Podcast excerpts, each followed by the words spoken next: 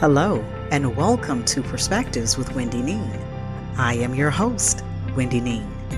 I want to thank you again for tuning in, for it is my hope that there is something intended for you as a takeaway in each episode of Perspectives. But as you know, the only way to find out is to click one episode at a time. Today, we're going to talk about who should be checking who. Who should be checking who? Now, if you've been listening to my podcast, you know I, I have a tendency to find things on social media that, that cause me to go, hmm, now that's interesting. So the other day I was doing just that. I was scrolling Twitter and I saw a tweet that said, Barbara, this is Shirley. And I immediately replied to it and, and said, Oh, I know that song. So it also gave me a flashback to back in the day. I can recall my mother playing that song, and, and it was titled Woman to Woman, and that was by Shirley Brown. Now, the song starts off with Shirley making a phone call to Barbara. And I assume Barbara is her man's side lady because the song starts like this Hello, may I speak to Barbara? Barbara, this is Shirley. You might not know who I am, but the reason I'm calling you is because I was going through my old man's pockets this morning and I just happened to find your name and number. So, woman to woman, I don't think it's being any more than fair than to call you and let you know where I'm coming from. Now, Barbara, I don't know how you're going to take this, but whether you be cool or come out of a bag on me, you see, it doesn't really make a difference. But it's only fair that I let you know that the man you're in love with, he's mine from the top of his head to the bottom of his feet, the bed he sleeps in, and every piece of food he eats. You see, I make it possible. The clothes on his back, I buy them.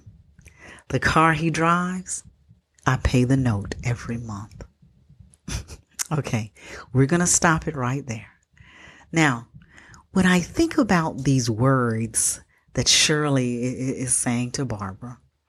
I, I can't help but wonder why is it when a woman discovers her man is involved with another lady or or even is looking at another lady why why does it bring this out of that woman? It's, it's almost like you're being given the evil eye.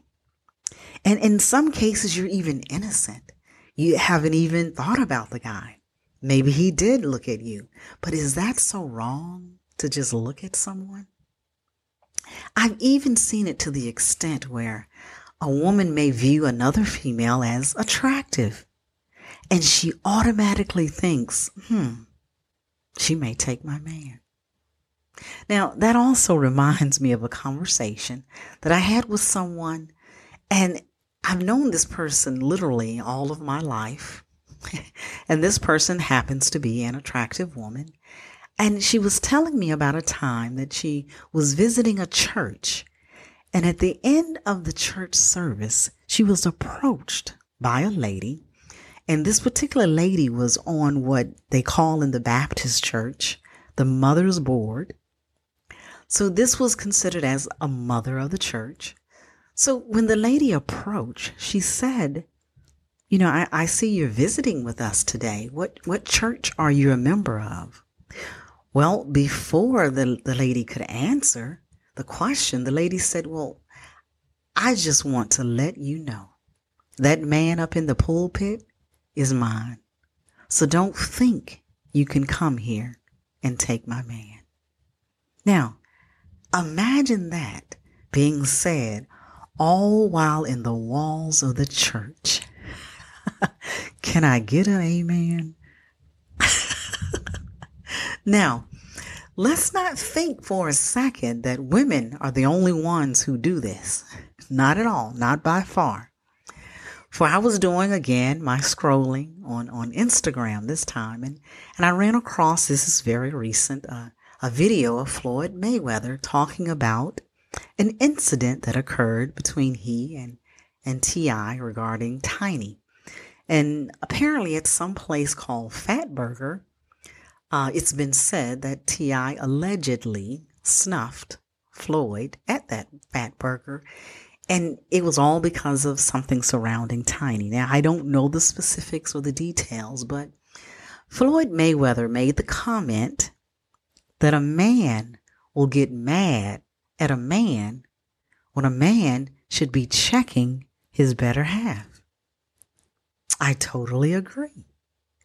That is exactly what should be happening when you have these type of situations. Why would you go to the other person?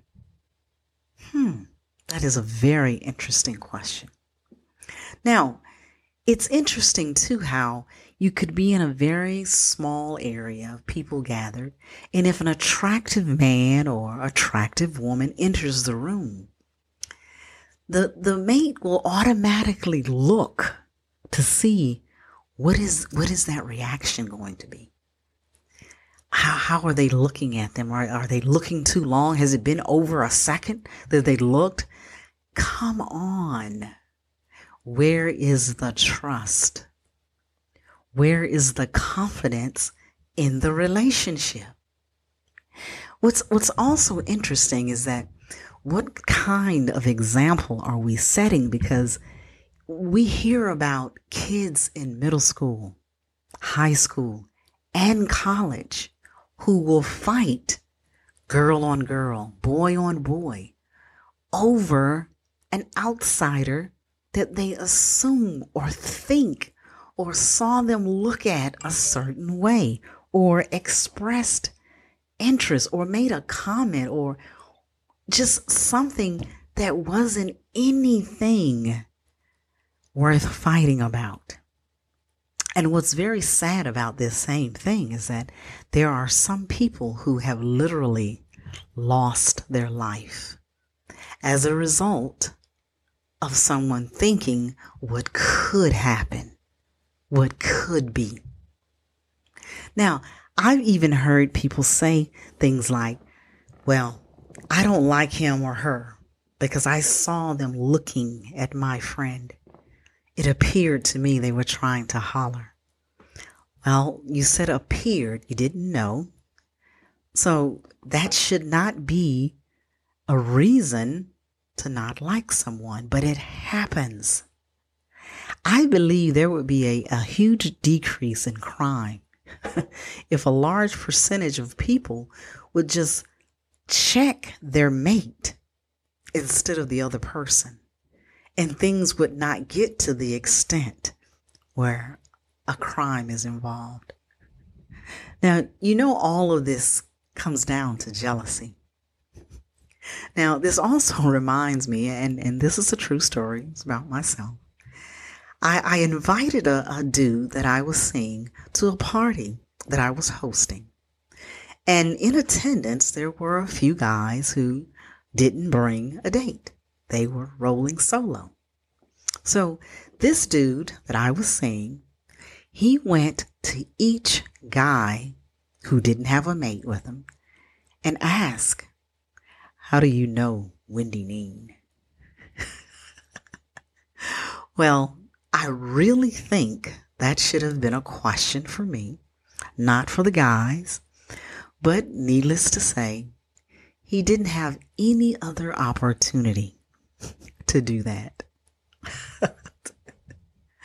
now, insecurity and jealousy in a relationship can be very destructive. In, and that relationship actually could have been very healthy at some point. But when you bring in the insecurities and the jealousies, it, you have a tendency to be faced with situations whereas you're not reacting like you should that would allow your relationship to, to maintain and healthy status. So, when you have a situation where you believe, or you may even know, that your mate is cheating, the first thing you should do is number one, just calm down. Calm down. Because acting on your emotions may require you to sit down for a minute. and you don't need those type problems. now, secondly, you need to trust yourself. Trust your mate. And and while you're doing this, sit down and just express your concerns. Express them to your mate, not the other person. Get them out of your mind because they do not play a part in this. And, and let's say, for instance, they did. Let's just say by some odd chance, this other person approached your mate. Now, if your mate is, is that into you, do you really think that person pulled out a weapon and said, Give me your number? No, it didn't go that way. Your mate willingly gave out the phone number, and that person called. That's how it works. They didn't steal the number. They didn't call up the Verizon or Sprint or AT&T, T-Mobile. They didn't call them up and, and ask for that phone number. It was given to them. Um, they said, text me, call me, FaceTime me, whatever you choose. And they reacted to it. They acted on it. And that's how it all got started. So you have to understand that as as Shirley Brown was saying while she was having her her conversation with Barbara, she she also said, "Should I just step aside and let her take what's rightfully mine? Was I right or wrong? I ain't going to let you break up my happy home." Now, when when you look at that from from Shirley's point of view when she said, "I'm not going to let you break up my happy home," it, it, it sounds to me as if the happiness was on one side. You know, because if if he was as happy as Shirley was, Barbara would have never been in the picture. That phone number that she mentioned that she found in her old man's, as she put it, pocket would never have been there because he never would have written his name and number down and gave it to her. And, and just because Shirley was purchasing all of these items, thinking that her man was her possession, he proved to her very quickly that he's not. See, it, it doesn't take all of what Shirley was talking about to have that. And, and if it does, that's an issue within itself. so that happy home was only one side of the building that was happy. So what I, I, I want to leave you with, if you don't get anything else out of this is if you have wounds that have not had an opportunity to heal, then maybe just maybe a relationship is not something you are ready for. For going through confronting someone who is not your mate on something that your mate has done, that's unrealistic. Because the mate has kind of shown you the real deal. I am interested. I gave them my phone number. I gave them my name. I introduced myself to them. I'm interested. When I looked for more than that one second that you think it should only be, that meant I'm interested. Something is missing in the relationship. Something is not clicking the same. And maybe, just maybe, it could be the fact that the jealousy and insecurities, the anxiety, the apprehension, the lack of trust, all of that could be the reason. This is how we do it on Perspectives. It is what it is. It is done. Until next time.